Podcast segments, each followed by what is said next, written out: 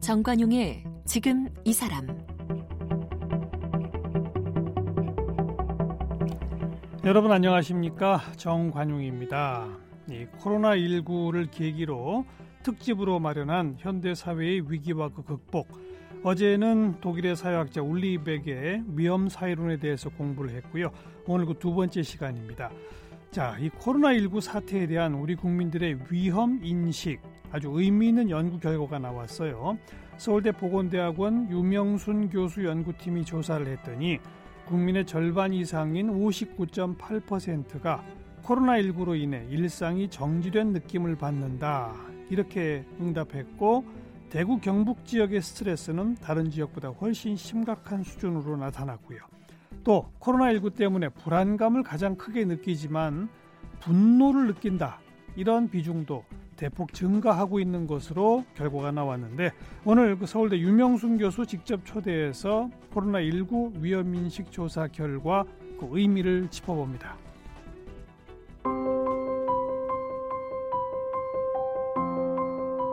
유명순 교수는 서울대학교 간호학과를 졸업했고 미국 UC 버클리 보건대학원에서 박사학위를 받았습니다. 현재 서울대학교 보건대학원 교수로 의료와 공중보건 분야에서 전문가와 의료 조직의 책무성, 일반인의 건강 위험 인식, 그리고 사회 공정성과 울분에 대해 주로 연구하고 있습니다.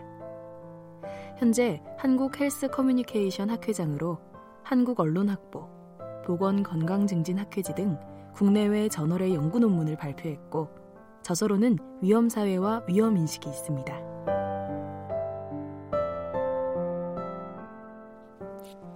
네, 서울대학교 보건대학원의 유명순 교수 어서 오십시오. 안녕하십니까? 네.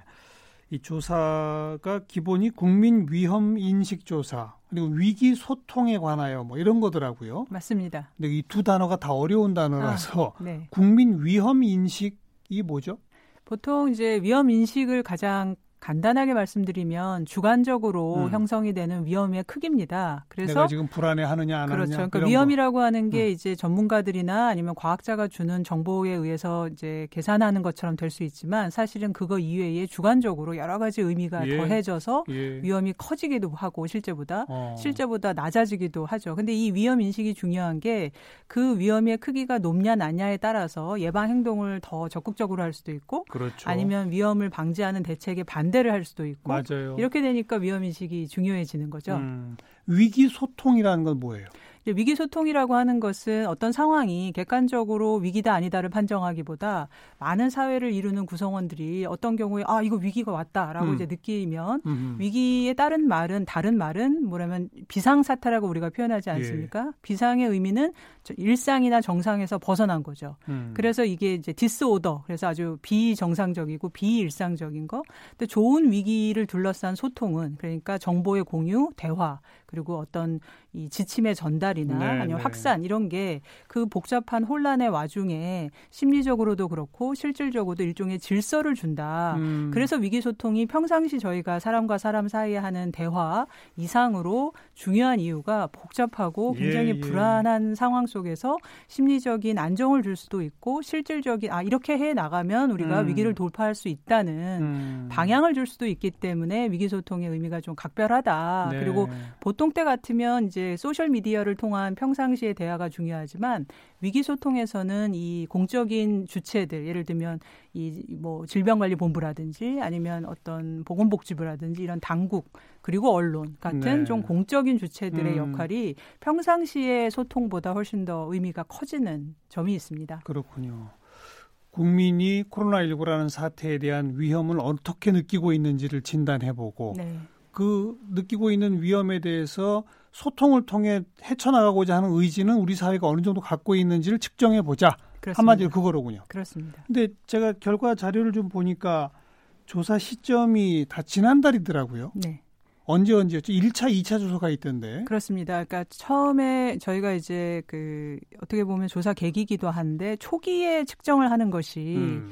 어, 물론 사후의 측정도 중요하지만 초반에 측정을 해 놓으면 두 가지에서 장점이 있을 것이다. 하나는 비교 분석이 되는 그렇죠. 거죠. 네. 사후에 보통 백서를 만든다든지 평가를 하기 위해서 대부분의 이제 어떤 기관이나 연구자들이 사후에 이제 평가를 하는데 그 음. 당장 당장에 측정을 하면은 나중 것하고 비교를 해서 교훈을 끌어내는데 그렇죠. 좋고 또 하나의 장점은 조금이라도 유의미한 결과가 나오면 이제 이런 공적 주체나 언론이 이 받아주고 네, 반영을 네. 해서 조금이라도 나은 방향을 만들어 나가는데 도움이 돼서 음. 초기에 1월 30일 1일부터 2월 4일까지 한번 그다음에 2월 25일부터 2월 28일까지 한번 아. 이렇게 두 번을 쟀는데 이게 비록 서로 간에 20일 정도의 차이가밖에 안 나는 것 같지만 예. 큰 차이가 있습니다. 첫 번째 1차 조사 때는 사망자가 없던 그리고 위기 경보도 이제 경계 정도의 수준이었지만 이때는 우리 확진자 숫자가 한 자리였죠. 예. 20명? 예.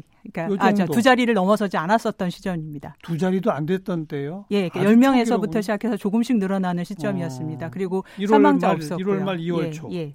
그런데 2월 18일을 기점으로 해서 이제 확진자가 폭증을 하고 예. 사망자도 늘어나는 상황이었지요. 예. 그래서 2차는 위기 경보상 이제 심각 단계였습니다. 음. 그래서 1차와 2차 사이에는 상당히 아주 2월, 큰 2월 25일 경 2차가 예, 25일부터 28일 확진자가 몇 천 명? 예, 그럼요. 그랬었고 어. 사망자도 상당히 높았었고요. 네. 그러니까 한 번 자고 나면 500명씩 알겠어요. 이렇게 알겠어요. 확진자가 늘었던 시점입니다. 근데 이제 뭐 지금의 시점에서 보면 이것도 한 20여일 전이라서 어, 이 지금 아마 3차 조사를 한다면 또 좀 다르게 나오겠죠. 달라질 수 있습니다. 어. 그래서 이제 3차 조사도 기획 중에 있습니다. 준비 중이신 네. 단계고. 네. 네, 좋습니다. 그래서 맨 첫 번째 조사한 게 위험 인식. 네. 얼마나 불안해하고 있고 일상생활이 얼마나 달라졌다고 응답하는지 뭐 이런 것들이죠. 그렇습니다. 몇 가지 중요한 결과를 발표해 주시면요. 보통 저희가 위험 인식을 할 때 이제 위험의 크기를 어떻게 보는지를 이제 정보를 처리하는 관점도 있지만 일상의 변화나 아니면 정서의 변화 이렇게 예. 봅니다. 근데 첫 번째로 이제 함께 그 공유하고 짚어보고 싶은 것은 아까 제가 처음에 말씀드린 것처럼 이제 정상이나 일상에서 벗어난 정도를 예. 국민들께서 얼마나 크게 받아들이고 심각하게 받아들이냐는 직관적이지만 하지만 굉장히 중요한 정보가 되거든요. 음. 근데 그렇게 봤을 적에 이제 어떻게 물어봤냐면 귀하의 일상이 코로나 19로 인해서 이전에 비해서 얼마나 달라졌습니까?라고 이제 묻고요. 네. 0점은 완전히 일상이 정지하고 완전히 이제 깨진 상태고요. 음. 100점은 그대로 하나도 변하지 않은 거. 이렇게 이제 잰 거죠. 똑같은 질문을. 그랬더니 2차 때 보니까 나는 일상이 하나도 안 달라졌어라고 대답한 사람들이 1차 때보다 거의 절반으로 떨어지고 음. 또 0점부터 50점까지가 이제 말하자면 절반 시간 이상 일상이 정지한 건데 그 응답이 열 중에 여섯 정도 됐던 겁니다. 네. 당연히 1차보다 올라갔고요. 즉 네. 우리 국민들께서는 비록 이 어떤 그 바이러스 전문가나 아니면 정부의 전문 그 대표적인 의사결정자가 아니라도 일상 속에서 코로나19가 미친 영향이 상당히 크고 심각하다라고 음. 받아들이고 있는 걸로 나타났던 거죠. 네. 2월 말 조사에서 한 60% 정도가 내 일상이, 일상이, 절반 이상 정지했다. 절반 이상 바뀌었다. 네. 지금 조사하면 아마 어, 한90% 나오지 않을까 싶어요. 그럴 가능성이 있습니다. 그렇죠? 게다가 어. 이제 사회적 거리두기가 지속이 되면서 그러니까요. 많은 분들의 일상이 흔들리고 또 정지가 되거나 이제 부담이 올라가는 양상을 보이지 않을까. 이렇게 두 번이지만 측정을 함으로써 우리가 예상을 예. 하게 되죠. 모든 학생들 계약 연기되고 연기되고 또 연기돼서 4월 계약한다. 이 일상이 완전히 달라진 예. 거죠. 그 다음에 이게 참 흥미로운 대목인데 어, 코로나19 때문에 뭘 느끼느냐, 어떤 감정을 느끼느냐. 보통 이런 상황에서 사람들이 느끼는 감정의 우선순위가 뭐뭐뭐예요? 이제 이걸 질문을 할 적에는 이제 보통 코로나19가 모든 사람들이 대부분의 경우에 이제 중요한 전통 매체라고 하는 텔레비전이나 뭐 음. 라디오나 이제 신문 지면을 통해서 정보를 접하기 때문에 내 옆에서 모든 우리 가족이 전부 다 확진자가 되거나 그러진 않으니까요. 간접적이지만 굉장히 중요한 매체를 통해서 정보를 얻고 그걸 통해서 감정이 일어나거나 예, 생각을 예. 하죠. 그래서 질문을 귀하께서 이제 코로나19와 관련된 뉴스나 정보, 그러니까 즉 소식인데 어떤 감정을 느끼 느끼십니까? 주로. 어, 어, 선택지를 주는데 인간의 기본 감정 중에서 아마 코로나19 때문에 행복하고 즐거운 경우는 많지 않을 거라고 생각해서 그 두 개를 빼고 약간 정신 이상자 아닐까요? 그런 거를 빼고 음. 이제 불안이라든가 두려움, 뭐 충격, 공포 이런 것들을 이제 물어보는 음. 거죠. 그랬더니 1차 때는 가장 주되게 느낀다고 생각하 대답을 하신 답, 응답이 불안이었고요. 음. 그 다음 순서가 공포였습니다. 이거를 저는 이제 1차적인 반응이다. 이제 새롭고 낯설고 이런 게 닥치면 불안과 공포를 느낄 수 있죠. 예. 근데 이제 2차가 되니까 그 불안의 감정이 1위인 것은 변함이 없는데 음. 그 키가 좀 낮아지고 반면에 2등을 차지했던 것이 공포가 아니라 분노가 된 점에 저는 좀 주목을 했고요. 분노. 예. 근데 오. 이 분노의 감정이 1차 때는 한 6% 정도로 낮았는데 2차가 되니까 21% 정도로 이제 올라가는 겁니다. 정리를 네. 하면 네. 가장 주된 감정은 불안이라고 하는 두려움이라는 건 똑같지만 음. 2차쯤 되고 나니까 화가 굉장히 화나는 이 마음, 음. 분노하는 마음이 이제 국민들 사이에서 어, 커지고 있다. 네, 네. 전체에서 보자면 20% 정도 수준으로 보여도 1차 때는 굉장히 낮았 던 키가 음. 올라갔다는 음. 점, 그리고 순서상 2위가 됐다는 점은 시사하는 점이 있지 않을까라고 생각을 합니다. 아, 뚜렷하게 차이가 있네요. 네. 불안과 공포는 어찌 보면 좀 비슷한 건데, 네. 근데 분노는 좀 다른 거잖아요. 그렇습니다. 분노는 뭔가 구체적이고 뚜렷한 적, 저, 상대방이 있는 거 아닌가요? 그렇습니다. 그래서 지금 그 부분이 저희 이 조사를 맡은 음. 연구진 안에서도 충분히 이제 헤아리고 의미를 찾아야 된다고 생각하는데 그러니까요. 통계상으로 보면 그 분노의 응답이 이제 높은 이 음. 집단이 어 20대 그리고 대구 경북 주민 음. 그리고 이제 정치적인 보수 나는 스스로 보수라고 생각한다 이런 집단들에서 분노가 이제 높게 표시가 음. 됩니다. 다른 예를 들면 어 20대가 아닌 어, 연령대에 비해서 20대가 예. 그리고 대구 경북이 아닌 지역에 비해서 대구 경북이 예. 보수가 아닌 것보다는 보수라고 스스로를 생각하시는 분들 사이에서 분노가 있다. 무슨 말이냐면 아마도 그렇다면 기본적으로 분노는 좋은 것도 아니고 나쁜 것도 아닌 다만 적극적인 감정의 표출일 음. 텐데 음. 그냥 낯선 게 나타나서 깜짝 놀라는 그런 것보다는 뭔가 기대가 있다. 그러니까 어떤 기대가 있는데 그리고 내가 생각할 때 이게 옳을 거다라는 어떤 입장이 있는데 그거와 반대되는 예를 들면 불편이 있다든지 네. 불만이 있다든지 네. 실망이 있다든지 네. 이런 것들이 이제 복합적으로 일으키는 음. 2차적인 반응이다. 그래서 그 점에서 사실 지난 우리 한두 달을 돌아보면 그럴 만한 일들이 이제 있었다. 그러니까 그 분노 뭐에 대한 분노입니까? 이런 추가 조사 까지는 없었던 거죠. 그때는 그렇게는 하지 않았어요. 아마도 추정컨대는 뭐 신천지에 대한 마스크에 대한 뭐 중국에 대한 뭐 이런 것들 아닐까요? 저희도 똑같이 아주 똑같이 해석을 어. 했습니다. 왜냐하면은 그러면 우리 국민들께서 불편을 느꼈던 게 당시를 돌아보면 음흠. 지난 이제 이제 어느덧 60일 다 돼가는 이 시점에서 무엇일까를 불편의 핵심에는 마스크 대란이 있었을 것이다. 그리고 보수적인 입장을 가지신 분들이 불만 혹은 불신을 느꼈던 게 무엇이었을까? 아마도 이제 이 국경과 중국 국경 막지 그렇죠. 않은 것 네. 그런 문, 실제로 응답 중에서 그러니까 귀하께서 불만이나 아저 분노를 느꼈다면 왜 그랬습니까라는 음. 추가 질문을 직접 하진 않았지만 어, 다음에 우리 국가가 했던 정책들 중에서 동의하십니까를 물었을 때 예. 보수적인 입장을 가지신 분들은 이제 당시에 중국 봉쇄를 훨씬 더 강력하게 했어야 된다를 음. 아주 크게 동의하셨기 때문에 유추할 수 있습니다. 그렇죠. 대구 경북 주민들께서는 나는 최대한 예방을 했고 나는 신천지가 아니 아니며 나는 다른 지역의 시민 또는 주민과 똑같은 한 사람일 뿐인데 내가 이 지역에서 벌어진 이 음. 엄청난 이 일들을 보시면서 부당하다라고 느낄 수 있다라고 생각을 하고 있습니다. 그렇죠. 아마 대구 경북뿐 아니라 전국의 주민들이 신천지에 대한 분노 수치는 많이 올라갔을 거예요. 매우 있을 거라고 생각합니다. 왜냐하면 실제로도 이제 조사에서 이제 시민 행동을 적절히 하지 않은 것에 대한 예. 어, 굉장한 그러니까 그런 문제들을 강력하게 처벌해야 되고 음. 강력하게 대응해야 된다라는 응답이 지금 전체적으로 굉장히 높습니다. 네. 그래서 코로나19가 얼마나 위험한지 나는 감염될지 모른다라는 그런 생각은 몇 퍼센트쯤 되는지 이런 것도 스트레스는 어느 정도인지 그런 수치들을 좀 알려주시면. 그것도 아주 저 개인적으로는 아주 흥미롭고 음. 이제 천천히 조사를 거듭하거나 아니면 이제 반복했을 때 나오는 결과를 주의 깊게 볼 필요가 있다고 생각하는데요. 그동안 저는 메르스라든지 살충제 검출 계란이라든지 이제 식품과 관련된 문제들 그리고 환경 문제 쭉 그 위험인식 조사를 계속 해 오고 있는데요.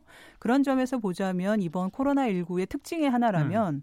감염 가능성에 비해서 감염이 이제 끼칠 건강이나 아니면 기타 피해의 심각성을 굉장히 높게 보고 있다는 겁니다. 어. 이거는 무슨 말이냐면 한편으로는 그동안 이제 전문가분들께서 아, 그 코로나19 바이러스는 치명률이 낮다, 독감보다도 낮다라고 이야기한 것과 좀 다른 음. 어, 모습처럼 보이지만 그렇다면 우리 국민들께서 무지해서 이런 정보를 제대로 이해를 못해서 그렇다고 볼 거냐는 저는 이제 아닐 거다.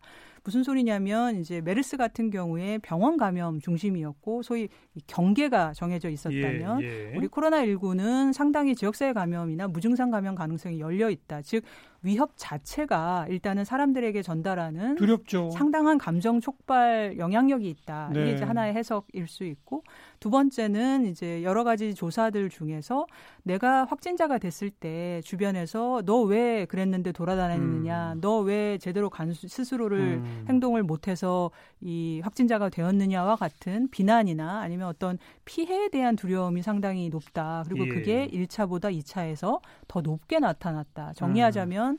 국민들께서 이제 전문가들이 바이러스의 관점에서 제공하시는 정보를 그 있는 그대로 받아들이기에는 그 주변을 둘러싼 예를 들면 언론을 통해서 전달이 되는 우리가 이 바이러스 문제를 대응하는 방식이라든지 그리고 이 정보가 촉발하는 감정의 크기가 이 감염 심각성을 감염 가능성보다도 높게 네. 만드는 데 기여하지 않았을까라고 음. 생각을 하고 이게 이번 우리 이 코로나19 사태에서 학술적으로도 그렇지만 우리 예. 이 소통의 측면에서도 함의하는 게 있다라고 보고 있습니다. 여기서도 좀 어찌 보면 어려운 용어인데 감염 가능성, 감염 심각성. 그렇죠? 네. 가능성보다 심각성을 더 크게 걱정하더라. 예. 아. 그러니까 이제 코로나19 바이러스는 바이러스이지만 음. 내가 걸릴 것에 대한 두려움보다도 왜냐하면 그 내가 두려움, 걸려서 사회적 예. 미칠 파장 그렇죠. 그리고 거. 그 감염이 어. 나한테 그러니까 내 일상을 다 중지시켜야 예, 되고 예. 치료받는 동안 한참 걸려야 되는 이런 것들이 크다라는 음. 겁니다. 그 상징 중에 하나가 2주간 자가격리인데 자가격리에 대한 인식 조사도 하셨더라고요. 그렇습니다. 어떻게 결과가 나왔어요? 일단 예상대로 많은 국민들께서 이제 아우 자가격리는 아주 소수의 특별한 사람들만 이제 겪, 겪을 일이다가 음. 아니라 나도 얼마든지 예, 자가격리 예, 대상이 예. 될수 있다라고 10명 중에 한 7명 정도가 동의를 하셨는데 추가로 저희가 개방형 질문으로 음. 자가격리하면 어떤 게 떠오르시는지를 자유롭게 써달라라고 대신 한 가지를 써달라고 했습니다. 그래서 그 응답을 분석을 해보니까 자가격리에 대해서 이제 사람들이 보이는 이미지 내지는 갖고 품고 있는 생각들은 감금, 뭐 감옥, 음. 고립 음. 무엇보다도 갑자기 내가 자가격리를 하게 됐을 때 그동안 이제 하던 일이나 애, 애들 돌보고 이게 이제 굉장히 걱정이 되는 거죠. 당연하죠. 그래서 이게 이제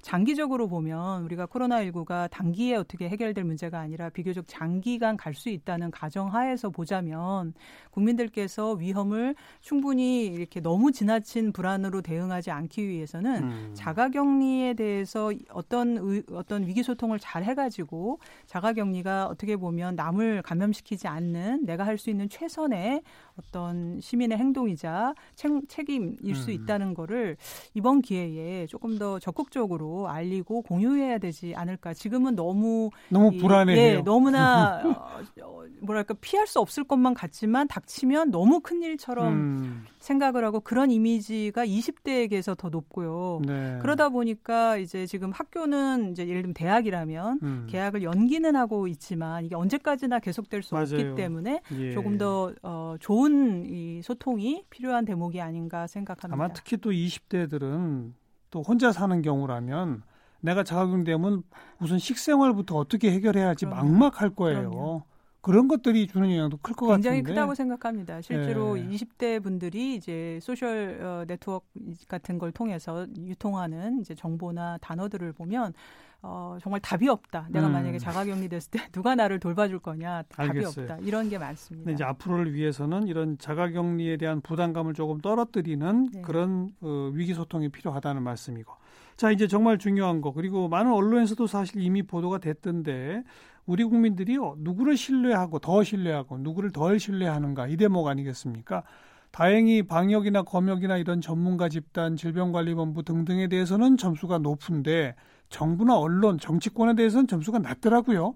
그죠? 예, 그렇게 나왔고, 근데 이제 전체적으로 보자면 뭐 형편없다는 아닙니다. 음. 전반적으로 양호한 편이긴 하나, 어, 상대적으로 그러니까요. 이제 어떤 환자 특히 이제 높은 점수를 주시는 건 훨씬 더 높은 신뢰를 보여주시는 것은 환자를 치료하는 치료 담당과 예. 바이러스의 역학적 방역을 맡고 계시는 컨트롤 타워에 대한 신뢰는 높기도 하거니와 더욱 높아진 양상이었었고요. 네. 반면에 이제 국가 리더십이라고 하는 바이러스만 대응하는 게 아니라 위기 상황에서는 엄청나게 다양하게 폭증하는 수요들이 있고 네. 기대가 있는데 그것을 잘 조율하고 그 안에서 어떤 믿음과 그리고 어떤 해결의 전망을 이제 보여줘야지 되는 책임이 있는데 그걸 담당하는 것이 이제 예를 들면 청와대라든지 음. 아니면 장관이라든지 이제 이런 곳이죠. 예. 그, 그 부분에 대해서는 이미 앞에서 저희들이 이야기한 것처럼 불편이나 불만 혹은 실망이 있었을 땐 즉각적으로 그 신뢰를 거두는 예. 그래서 말하자면 이런 결과는 한 번이 아니라 만약에 계속 측정을 해보게 된다면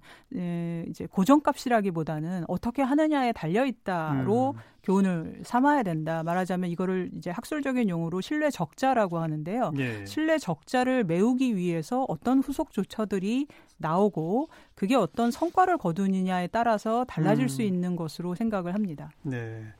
정부 위기 대응에서 그나마 제일 잘하고 있다고 평가한 영역, 제일 부족하다고 평가한 영역이 또 있죠. 네. 그건 뭐 뭡니까? 비슷합니다. 그러니까 방역 검역 하고 그다음에 부처 간 조율 같은 것에 대해서는 긍정 평가가 부정 평가를 음. 앞서고요. 반면에 이제 국제 외교적인 조정에 있어서는 긍정 평가가 조금 이런 예. 것들 클 거예요. 그리고 이게 아마도 이제 3차, 4차 뭐 몇 번까지 할 수 있을지 모르겠지만 하게 되면 추이를 좀 지켜볼 필요가 있는 것이 어, 이번 코로나19는 지난번 메르스와 말하자면 코로나 바이러스라고 하는 점에서는 유사해도 예. 상당히 다릅니다. 그래서 우리가 메르스 때 국제 외교를 그렇게 크게 이 지금 우리가 잘하고 있느냐를 평가할 때 고려하지 않았지만 음. 이미 이렇게 137개국 이상의 국가에서 이 세계 유행 세계적인 유행 단계가 되면 어떤 나라가 자국민 보호를 최우선으로 잘 해내느냐 라고 하는 게 중요한 평가의 기준이 된다는 게 이미 해외의 문헌들에서 계속 입증되어 왔습니다. 판데믹. 자국민 보호를 최우선으로 하는 노력 1번이고요. 그렇죠. 그다음 국제 공조. 그렇습니다. 국제 협력. 예, 예. 이게 과거랑은 정말 차원이, 차원이 다른 맞습니다. 맞아요. 맞습니다. 그래서 이게 어느 하나만 잘 되는 게 아니라 네. 거기서 이제 전 세계적인 그 이거를 이제 저희는 보건 안보라는 말도 쓰는데요. 예. 국제적인 보건 안보 체제 안에서 한국이 정확히 짚어주신 것처럼 자국민 보호에 얼마나 성과를 내는가. 예. 둘째는 국제 공조 혹은 국제 협력에서 얼마나 이 우위를 점하며 예. 우리나라에 예. 유리하도록 하면서도 협력을 이 잘 이끌어내는가 이두 음. 개가 국민들께서 평가하시게 될 이 우리 정부의 역량이나 아니면 그 믿음에 영향을 맞아요. 줄 것이다라고 생각합니다. 그리고 일반 국민들이 정부의 위기 대응 능력에 대한 평가하는 것도 이제는 옛날엔 절대 평가였다면 그렇습니다. 이제는 상대 평가예요. 예. 다른 나라 정부랑 비교한단 말이에요. 그렇습니다. 사실은 이 대목에서 언론의 역할도 사실 좀 더 중요해진 게 아닌가. 그 언론에 대한 평가는 어, 몇점 정도 언론이 나왔죠? 사실 제일 신뢰도 하락이 컸던 대상이고요. 청와대나 이런 데보다 더 훨씬 나, 컸습니다. 더 네, 낮아요. 더, 예, 어. 하락폭이 더 큰데요. 어. 이 대목은 이제 여러 가지 의미가 있고요. 보통 이제 언론 얘기를 빼고 하는 경우가 많지만 초반에 초반에 제가 강조를 드린 것처럼 저희들 공적 위기 소통에서는 어, 언론 없이는 이야기할 수 없습니다. 왜냐하면 음. 모든 국민들이 똑같은 수준의 정보를 얻을 수 있는 게 아니다 보니까요. 근데 보통 이제 저희 이번 조사를 해보면 메르스 때에 비해서 코로나19의 경우에 언론이 초반에 환경 감시 기능이라 그래서 저희 국민들에게 조심하십시오. 어, 아주 위협이 옵니다 라고 예. 알리는 점에서는 효과적으로 잘 대응을 한 것 같습니다. 신속하게 보도했고 굉장히 주목하게 보도를 했고요. 문제는 음. 이제 다들 아마 듣는 청취자분들도 동의하시겠지만 거의 무슨 경쟁을 하듯이 메달 따기를 하듯이 음. 혹은 이제 이런 학술 용어로는 앰뷸런스를 쫓아간다 그러는데 변호사들이 앰뷸런스를 쫓아가면 거기에 이제 클라이언트가 있는 거죠. 이제 이제 자신이 고객이 사건 의뢰인이 예, 그러니까 쫓아, 생긴다. 예, 의뢰인이 어. 생기는 거죠. 그런 현상처럼 그런 이제 불이 나고 막 큰 사건만 음. 쫓아가는 그런 역할에 대해서 조사에서도 어떻게 나오냐면 악몽, 패닉 이런 식의 제목만을 앞에다 다는 맞아요. 이런 게 언론의 순기능을 떨어뜨린다는 질문에 대해서 정말 많은 분들께서 동의한다라고 음. 하셨고요. 음. 내용이 너무 비슷비슷하다. 서로 서로 어떤 채널을 틀어도 비슷하다. 무슨 말인고 하니 이게 이제 우리 국민들께서 앞으로 코로나19가 장기전이자 국제전이 됐는데요. 예. 우리들이 만약에 시민군이라면 우리에게 좀 합리적인 위험의 크기를 판단하고 이 와중에 믿을 건 서로밖에 없다는 생각으로 이 위기를 돌파하려면 음. 어, 언론에서 이 방향을 잘 잡아주고 어떤 데 주목을 해야 되는 건지 우리가 지금 알겠습니다. 이 상황에서 이런 게 중요한 것 같습니다. 차분한 상황 진단과 네. 좀긴 호흡의 전달 네. 같은 게 필요한데 예, 우리 언론인들이 그러니까 좀 그래서 기획자 역할을 기대하는 것 같습니다. 네, 기획자가 돼야 되는데 자기 현장 소방수도 아니면서 소방수인 척 하고 다닌단 말이죠. 이런 거에 대해서 좀 우리가 자책을 해야 될것 같아요. 국민들께서 목소리를 내셨다고 생각합니다. 좀 마무리하면서 이런 식의 그 위험 소통과 위험 인식, 위기 소통 쭉 조사해 보시니까 어때요? 우리 사회의 그 위험 사회에 대처한 우리 사회 능력이랄까? 전반적으로 어느 정도라고 보여지십니까? 어, 이렇게 뭐 점수로 주기보다는 제가 발견한 긍정적인 신호를 먼저 말씀드리면요. 놀라운 수준에서 예방행위 준수율을 보이고 계신다. 음. 불편을 감수하고도 음, 음. 또 상당히 높은 그런 방역이나 이런 소위 말하는 컨트롤 타워에 대한 신뢰를 보이고 계신다. 반면에 좀 우려스러운 것은 이 소위 정보 감염이라고 요즘 얘기가 많이 맞아요. 되는데요. 이런 인포데믹. 이, 예, 예. 요즘 정말 그그 그 문제는 집중적으로 우리가 한번 그 고민해 볼 필요가 있다. 그러니까 너무 음. 많은 양의 정보도 문제지만 과장된 정보, 허위 정보, 그리고 어떤 의도를 가지고 국민들 사이에 편을 가르려고 하는 정보를 예, 우리가 예. 조심해야 된다는 교훈을 좀 얻고 있고요.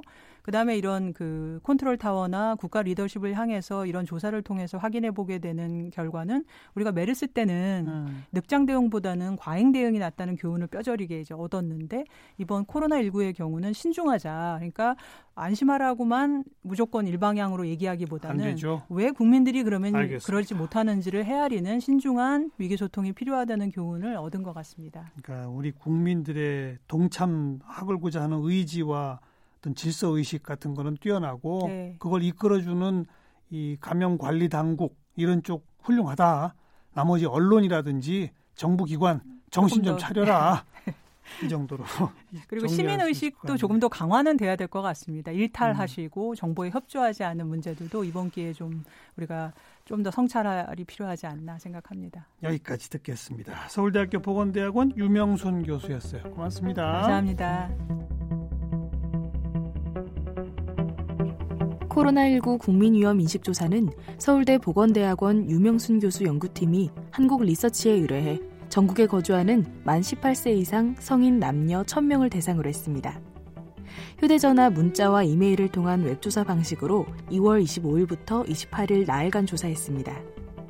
웹조사는 휴대전화, 문자와 이메일을 통해 URL을 발송했고 응답률은 요청 대비 12.4%, 조사 요청 8,077명, 조사 참여 1296명, 조사 완료 1000명이었습니다. 행정안전부가 발표한 2019년 2월 주민등록 인구를 기준으로 지역, 성, 연령별 가중치를 부여했습니다. 표본 오차는 95% 신뢰 수준의 플러스 마이너스 3.1%포인트입니다. 기타 자세한 내용은 서울대학교 보건대학원 홈페이지를 참조하시면 됩니다.